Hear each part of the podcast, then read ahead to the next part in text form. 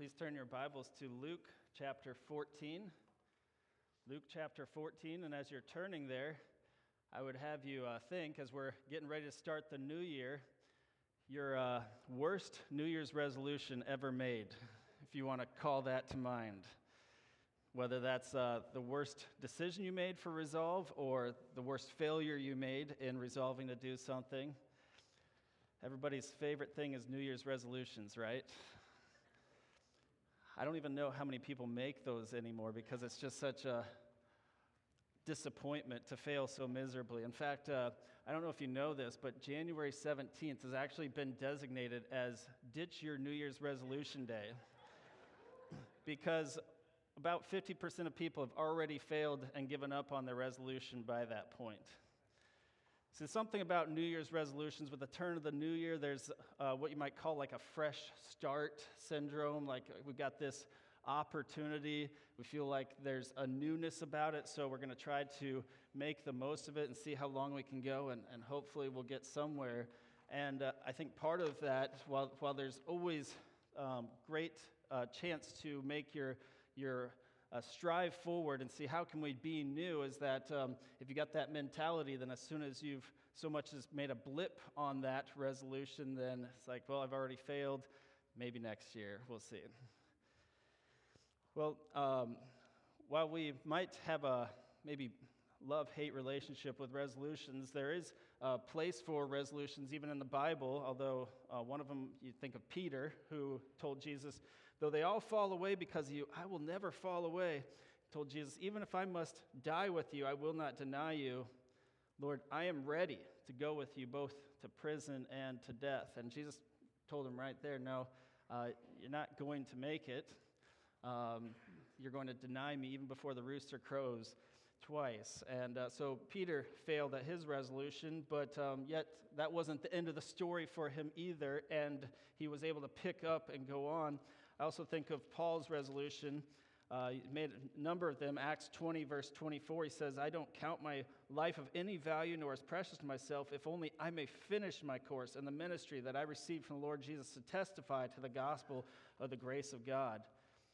Even as he's in prison, he, he continued in that resolve. He wrote in Philippians 3:14, I press on toward the goal for the prize of the upward calling of God in Christ Jesus. And then he was able to say toward the end of his life, as he wrote to encourage Timothy in his endurance, he wrote in 2 Timothy chapter 4, verse 7, said, uh, I have fought the good fight, I have finished the race, I have kept the faith and certainly not without blips along the way, the, the struggle, and, and he wrote of that as well.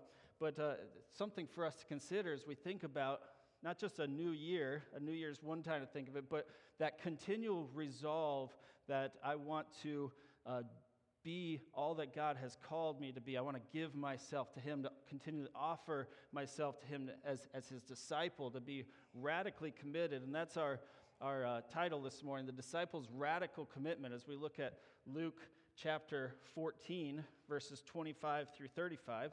Uh, if you'll follow along with me as I read uh, Luke 14, verse 25 through the end of that chapter. Now, great crowds accompanied him, and he turned and said to them, If anyone comes to me, and does not hate his own father and mother and wife and children and brothers and sisters, yes, and even his own life, he cannot be my disciple. Whoever does not bear his own cross and come after me cannot be my disciple.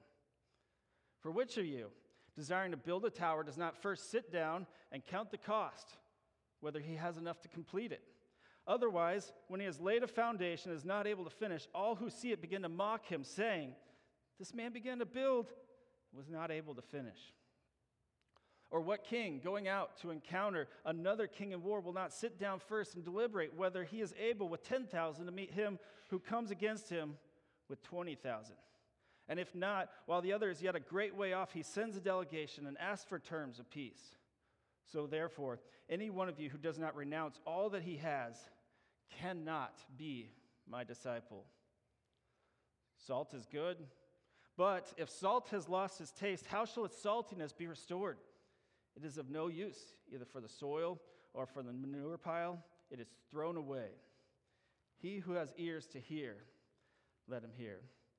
Let's pray together. Father, thank you for your word. Thank you for its truth. And Lord, thank you for its treasure that is relevant for us right here, right now as we study, but even going forth. That this is the foundation we want to build our lives upon. We want to be committed to you. We want to know you through your word, and we want to follow you according to your word. So, Lord, we ask your help today that we would understand it and that we would be challenged by it to obey you. We pray in Jesus' name. Amen. Well, Jesus makes the statement a few times in this passage You cannot be my disciple unless you. See, there's, there's a, a, a certain boundary set, and these actually are quite a challenge for us to consider, and we want to think about them this morning. Unless you, first of all, in verse 26, unless you hate your family. You cannot be my disciple unless you hate your family. If anyone comes to me and does not hate his own father and mother and wife and children and brothers and sisters, yes, even his own life, he cannot be my disciple. Wow. And then he makes another statement right after that, verse 27 unless you bear your cross, that uh, execution, that uh, on your way to death, that burden that you have to own up to, to be ready to die. Whoever does not bear his own cross and come after me cannot be my disciple. And then later in the passage in verse 33, he gives another unless you renounce your wealth, all that you have. So, therefore, any one of you who does not renounce all that he has cannot be my disciple. Now, these aren't necessarily limitations that Jesus is laying down, like you, you have to do this, or I, I don't want to have anything to do with you. Actually, what Jesus is calling us to recognize is that this is by definition what it means to be a disciple, what it means to follow Jesus. So if you say, Yeah, I, I'm a Christian, I give my life to Him, but I'm going to stay in a comfort zone and, and pick and choose what I will along the way of following Jesus, then Actually, by definition, we are not actually following Jesus. By definition, we are not his disciples. And so I think we need to understand as we jump into this passage, first of all, what is a disciple? Uh, the word has the idea of a learner, but uh, putting together all the uses of it and seeing uh, it's essentially an apprentice. A disciple is one who apprentices behind somebody, following after a master, learning to become like him. And Jesus says in Luke 6:40 that uh, when he's fully trained, he will be like his teacher, be like his master, the one he's followed. He's apprenticing to learn the right pattern. And that's what we ought to do as we seek to be Christ like and follow Christ. We're learning how to be like him more and more along the way. So, what I'd like us to see as we get into this passage today is that we ought to hold nothing back from following Jesus. No reservations, no excuses, no, uh, except for this. It's all in to follow him and to become like our Savior and Master, the Lord Jesus Christ. And there's three preparations that Jesus calls us to in this passage. And the first is this we need to count the cost of following. Count the cost of following. And he echoes this a couple times. If, verse 28 Which you desiring to build a tower does not first sit down and count the cost, whether he has enough to complete it. Verse 31 Or what king going out to encounter another king in war will not sit down first and deliberate whether he is able with 10,000 to meet him who comes against him with 20,000? See, this isn't a easy, like, okay, I'm going to jump in line and, and add Jesus to my life and uh, collect on my insurance policy. Now I know where I'm going when I die. No, this is totally new. There's much consideration to be had. There's a decision to be made. Am I going to follow Jesus? Am I going to be defined by Him? Am I going to give my life to Him? Well, there's a number of um, posts that have been made in, in, recent years about these New Year resolutions that gives a little insight along the way. One person said this a lot of people are exercising for their New Year's resolution. He says, I'm watching a show that I don't even like because the remote fell on the floor. See, he'd counted the cost and it wasn't worth it to get out of his seat.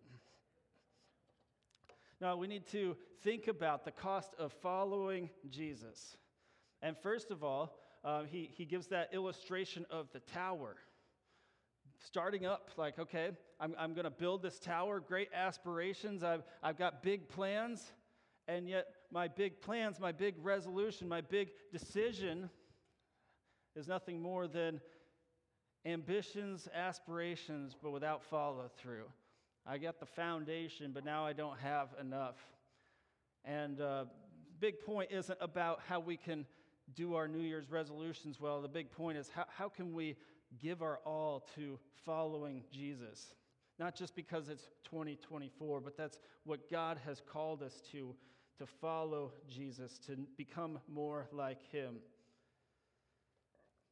Well, are we going to make it? Are we going to continue? What, we need to, first of all, recognize that as we count the cost of following, we might need to ask the question what is it going to cost if I don't follow Jesus? As we're making a decision, wow, there's, there's some big sacrifice involved having to hate my family, having to bear my cross, having to renounce my stuff. I don't know if I'm comfortable with that, but on the other hand, if I stay in this comfort zone and make sure that I've got everything I want, I'm, I'm uh, devoted to my family just the way that I want to be. I'm uh, comfortable in my life and not on the course to death. And uh, I can have all my stuff and not have to set it aside.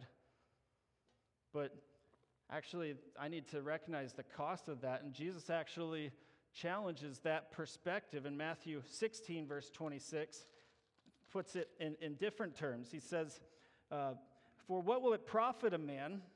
if he gains the whole world and forfeits his soul? Or what shall a man give in return for his soul? See, there's this life now, the comforts of this life, or there's my soul for all eternity. And there's a decision to be made, and I need to count it on both sides. Well, the Apostle Paul had done just that. And he says, I've got all this stuff that I could hold on to, all of my righteousness, all of my ways. I, I could uh, bask in that and feel just fine. But he says in Philippians chapter 3, verse 8, he says, Indeed, I count everything as loss. Why? Because of the surpassing worth of knowing Christ, Jesus, my Lord. He says, For his sake I've suffered the loss of all things and count them as rubbish in order that I may gain Christ. That's more worth it. He'd made that decision, he'd counted the cost, and he'd uh, calculated out that it was more worth it to follow Jesus, no matter the cost along the way. Let me ask you this At what point would you abandon Jesus? Have you ever thought about that? Not, uh, okay, I'm, all in, but what, what about when things come along the way? When the unanticipated suffering that you th- see other people go through, and now you're in the midst of it health or uh, financial loss or other unbearable circumstances that you could have never seen coming. Are you still in? Are you still committed? Have you counted that cost? Or is that like you've, you've laid the foundation of your tower, or you, you didn't see coming that there was a king with 20,000 and you only had 10,000 in your army? No, my, my life, I'm, I'm not ready for difficulties. I'm not ready for unanswered questions. I'm not ready for relational conflicts. I'm not ready for maybe even hurts in the church. What's it going to take for you to walk away and say, Nope, I'm out? It's an important question that I would have you to consider ahead of time, to count the cost, not to say, okay, here's the mark where I'm out, but, but to weigh your heart and examine and say, are, are you there? Or how do you need to grow in your commitment? How do you need to grow in your resolve? Because uh, it's not a one time resolution that I, am in, but it's a continual resolve that I'm, I'm going to follow Jesus. I'm going to come after him. See, uh, we have it quite easy here in America. Uh, just a, a couple years ago, a few men, Ahmad Sarparast, Morteza Mashudkari, and Ayub Por Rezadat had been sentenced to five years in prison for engaging in propaganda and education of deviant beliefs contrary to the Holy Sharia and connections with foreign leaders. These men in Iraq, they'd originally been arrested in September 2021, and uh, they spent months in court arguing their case, and while being questioned, interrogators blatantly mocked their faith, and they forced these men to listen to the Quran for three hours every day. These men maintained their innocence and denied all charges against them. They explained, We're just Christians worshiping according to the Bible. We've not engaged in any propaganda against the regime or any action against national security. Nevertheless, they were convicted by the court under Article 500 of the Penal Code, and they were sentenced to five years in prison. Uh, a, few, a few years back in Uganda, a 20 year old man named Tabiru, Tabiruka Tafiro told his father, I want to confirm that I am saved by the grace of God. I can't renounce my Christian faith now or in the future. He'd been hiding for a while from his dad and finally came face to face, having to confess that he had come to faith in Jesus Christ and converted from his Islam background. His father followed him. I'll save the graphic details, but beat him, hung him, and killed him. He told uh, the people he had killed his son because he had disgraced the Islamic religion by becoming a Christian. These are just a few stories among so many of around the world. These are real stories. And yet, uh, as we consider how easily we could fall away from the faith because there's other things we'd rather be doing on Sunday morning, or someone in church maybe hurt our feelings, or uh, the struggles that we might walk through, the real struggles, but are you going to choose comfort and preference over if this is real, are you going to continue to follow? What's it going to take to persevere after following Christ? The truth is that the world will hate us. That shouldn't be a surprise to any of us. Jesus warned the disciples repeatedly in the upper room as he was getting ready to uh, be led to the cross and, and crucified. And he told them in, in John 15, verse 18, If the world hates you, know that it's hated me before it hated you. And he, tells them this, this is going to happen. Be ready. He wanted to prepare them well for the reality of what was coming. And we have a certain comfort here, but it is getting harder and harder each day in our country to follow Christ. And yet, it's worth it. We need to see the value.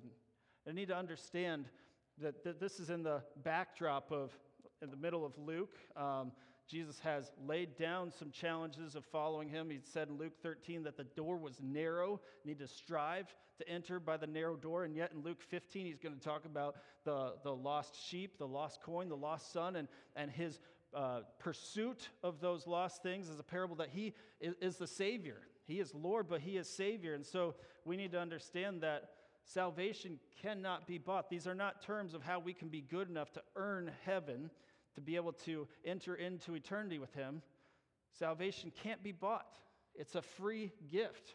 And Jesus says in Luke 19:10, the Son of Man came to seek and save that which was lost, not to, to tell them how to get it by, by being good enough, but to rescue them, dying on the cross on their behalf, to pay the penalty of sins. That's free. Can't buy it, but it will cost us everything to follow him. Cost us everything. So I'd have you reflect how are you holding back even now? How can you be more faithful? How can you grow in your commitment to follow after the Lord Jesus as a disciple? Actually, just earlier in Luke 14, there's the parable of the great banquet and invitations being made. Come, come to my banquet. And what's happening? A bunch of excuses. Verse 18, but they all alike began to make excuses. One says, I've got, I just bought a new field, I need to go see it. One says, I just bought a new oxen, I need to go examine them. One's like, oh, I, I just got married, sorry. And perhaps they were anticipating that there'd be another in- invitation. At some point, they could go ahead and, and make that effort to follow and, and be part of this. And yet, uh, they were choosing their comfort and their preferences instead. What are we willing to face? If it gets too hard, or if people don't like us, or if it gets uncomfortable, if we're busy or tired, need to count the cost and follow Jesus. Second preparation that we need to do so we can hold nothing back is that we would understand the call to die. Understand that call to die. We need to bear our cross, he says. Whoever does not bear his own cross and come after me cannot be my disciple. Well, uh, we tend to view life like a buffet, a little bit of options, all, all these things before me, and I can pick and choose along the way and sample a little bit of this and then figure out what, which way I want to go. And yet, um, Jesus doesn't present it that way. It's bear the cross, it's a burden to carry, to follow after Him, it's a sentence to die. Not necessarily physical death, but uh, no longer defined by my preferences, my desires, my values, but new preferences, new desires, new values in Christ.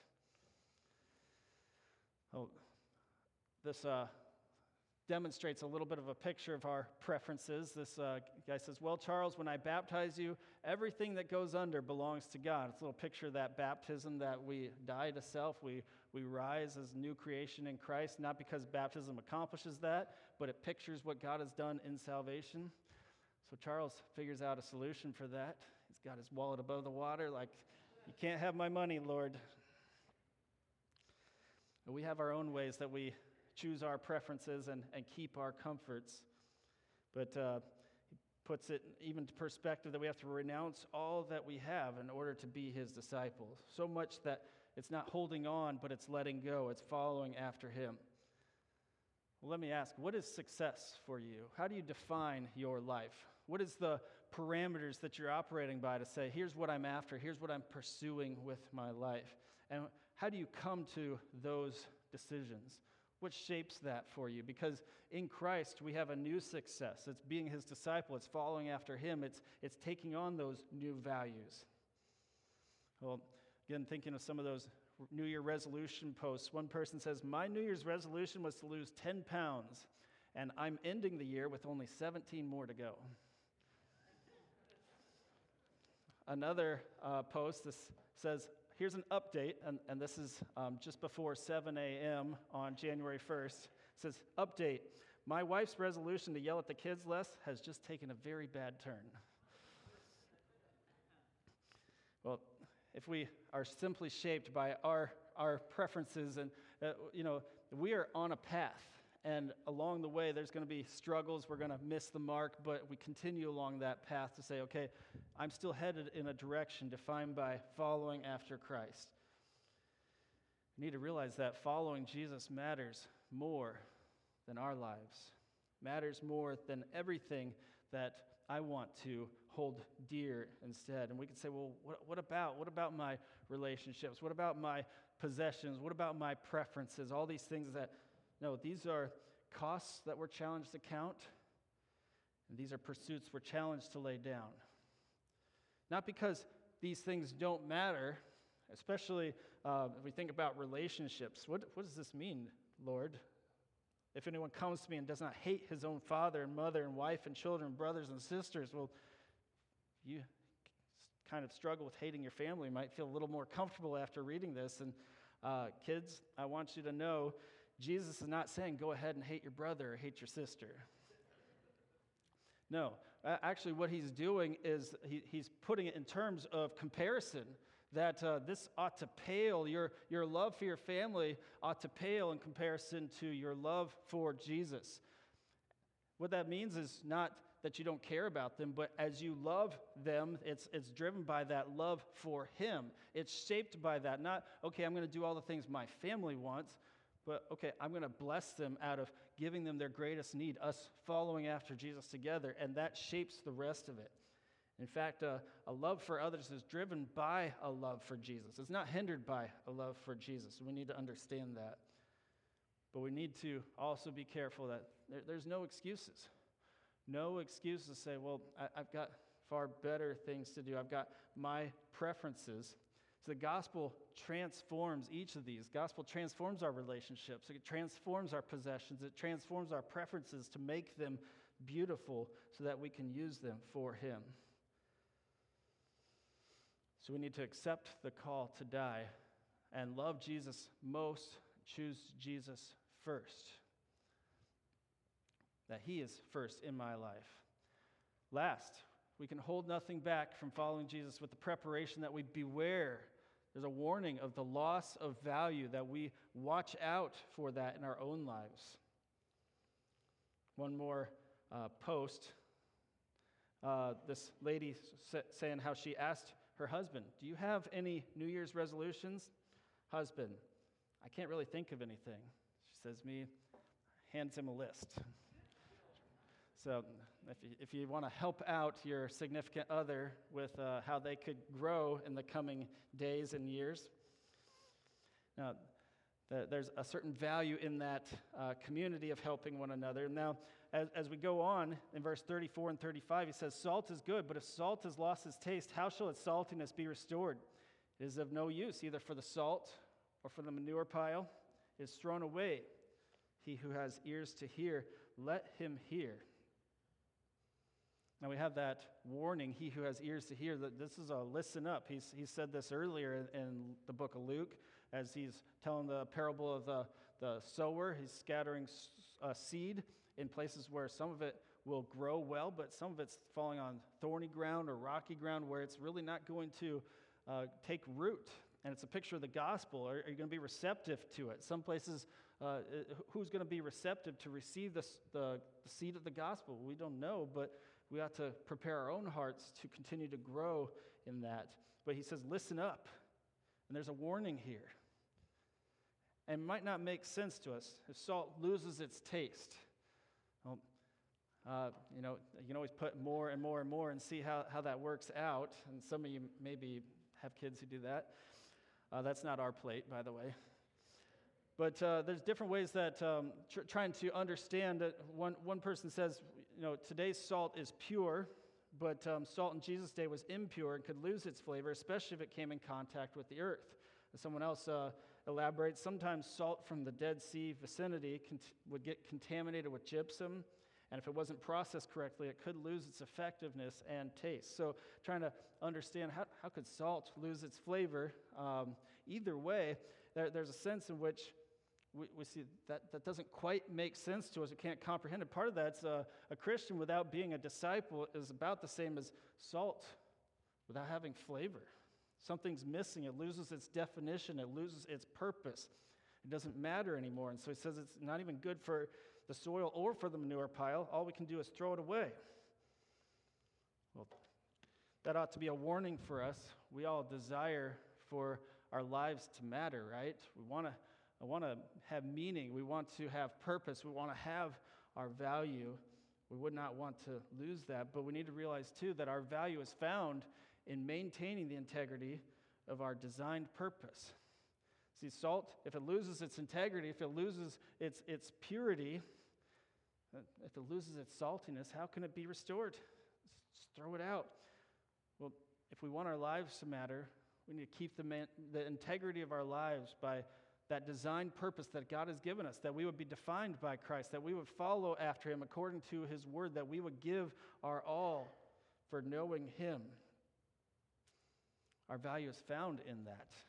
And then we don't have to fear of losing our, our purpose, missing our purpose, missing our meaning in life when we are faithful to what God has called us to do. It's worth following after Jesus. And we need to realize that no matter how hard life is or what obstacles we face, Jesus can use us when we stay the course. Again, I feel like, oh, I, I started, but now I feel like the king who doesn't have enough resources to get there. I've got 10,000 and I've got 20,000 coming against me. Well, think back to counting the cost and consider do we have what it takes to follow Jesus? Do you have what it takes to follow Jesus? Well, in one sense, no. We're, we're helpless in and of ourselves. And in another sense, that's why we're being told if we want to do this, we want to do it well, what is it going to take? Well, you've got to put Jesus first, family aside. You've got to put Jesus first and, and accept that call to die. You've got to put Jesus first and, and find value in Him. And, and along the way, as we grow in that, He's alongside us, helping us as we are, are being shaped by who He is and helped by the Spirit in that process. But we got to stay the course, keep going. keep, keep building up on that tower and find the strength in Him. Keep uh, fighting the good fight. No matter how hard life is or what obstacles we face, we have to hold nothing back from following Jesus. What's going to take, first of all, counting the cost. So we know that it's, it's not just some easy course. Well, um, what, is, what is being a, a, disciple? As long as I go to church and, and uh, try to do this most of the time and be a good person. No, there's so much more to it. What does it mean? It, it's being shaped to be an apprentice of Jesus, to become more like Him day in and day out. And that means that I'm called to die just as Christ did, that I'm going to pick up my cross and follow Him. It's not about my wants anymore. And beware, there's a warning that if, if I, I stray and, give up, and uh, no, I, I, if I don't follow after him, then I've totally missed what it means to be his disciple. As we get ready to close, I want to leave us with these few thoughts this coming year. And not just because it's 2024, but as we seek to how can I grow looking forward? Here's how you can be a disciple in 2024. First of all, thinking about growing personally. Reading the Bible and praying is, is such an important part of that, not just to check the box and say, okay, I, I did, no, but, but to dive into God's Word, to commit myself to being shaped by it, to know who Jesus is, to know the will of the Lord. And as I read this and understand God's character and grow in it, God shapes me. And then spending time abiding in Christ through prayer to, to come to Him and, and bow my heart before Him and love Him more through that. Not only that, but growing in, in corporate worship, to be committed, to learn and, and sing together. That, that this Sunday morning worship is such an important part of what we do.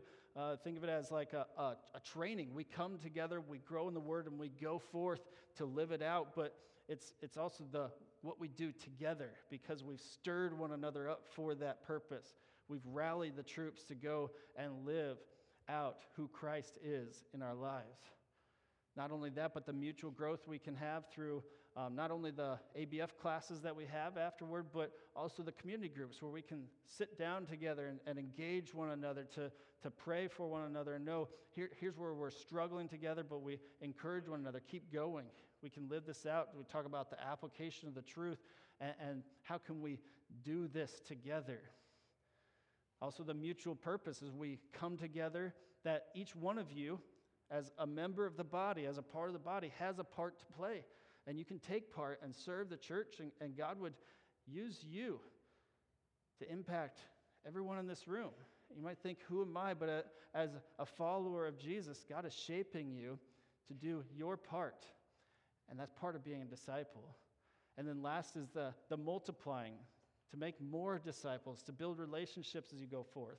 That we, we build relationships here, but we go out, and, and whether it's in some of the affinity groups we're looking at doing, or in your neighborhood as you connect with your neighbors, or as you go throughout the day, your work, or wherever you go, to build those relationships and seek gospel conversations. Say, yeah, this is so important that it's spilling forth from my life, that it's not just this Sunday morning compartment, one or two hours, but it's everything of who I am, and I can't help but let it uh, pour out of me and be contagious and infect other people because I want them to know about the hope that's in Christ.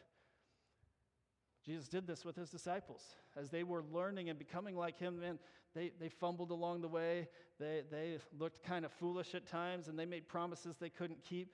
But as they did so, they were still learning and they were uh, going and they were doing the ministry and, and telling people. And, and they weren't perfect and they had, were nowhere close, but God was using them. And God can use us as disciples of Jesus as we follow after him. May we aspire together not to hold anything back from following Jesus, but to be his disciple. Let's pray.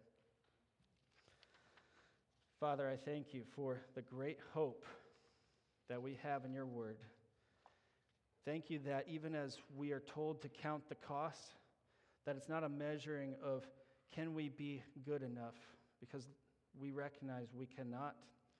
We all have sinned, we all fall short, and Lord, uh, even as we go forth from here, we're going to fall flat on our faces this week in different sin, different conflict, different struggle, not to assure ourselves that sin is okay, but to recognize we continually need you. We want to confess and forsake our sins, but Lord, we want to continue to hold on to you, to follow after you, to walk right close to you so that we can know you more and be shaped by you. Lord, we need the community of believers. We thank you for Crossroad Baptist Church. We thank you for our church family as we seek to love you more. I ask that you would help us to put you first in our hearts and lives, that we would value knowing you, that we would value following you, that we would value coming together as a body for that mutual purpose. Lord, would you use us? We pray in Jesus' name. Amen.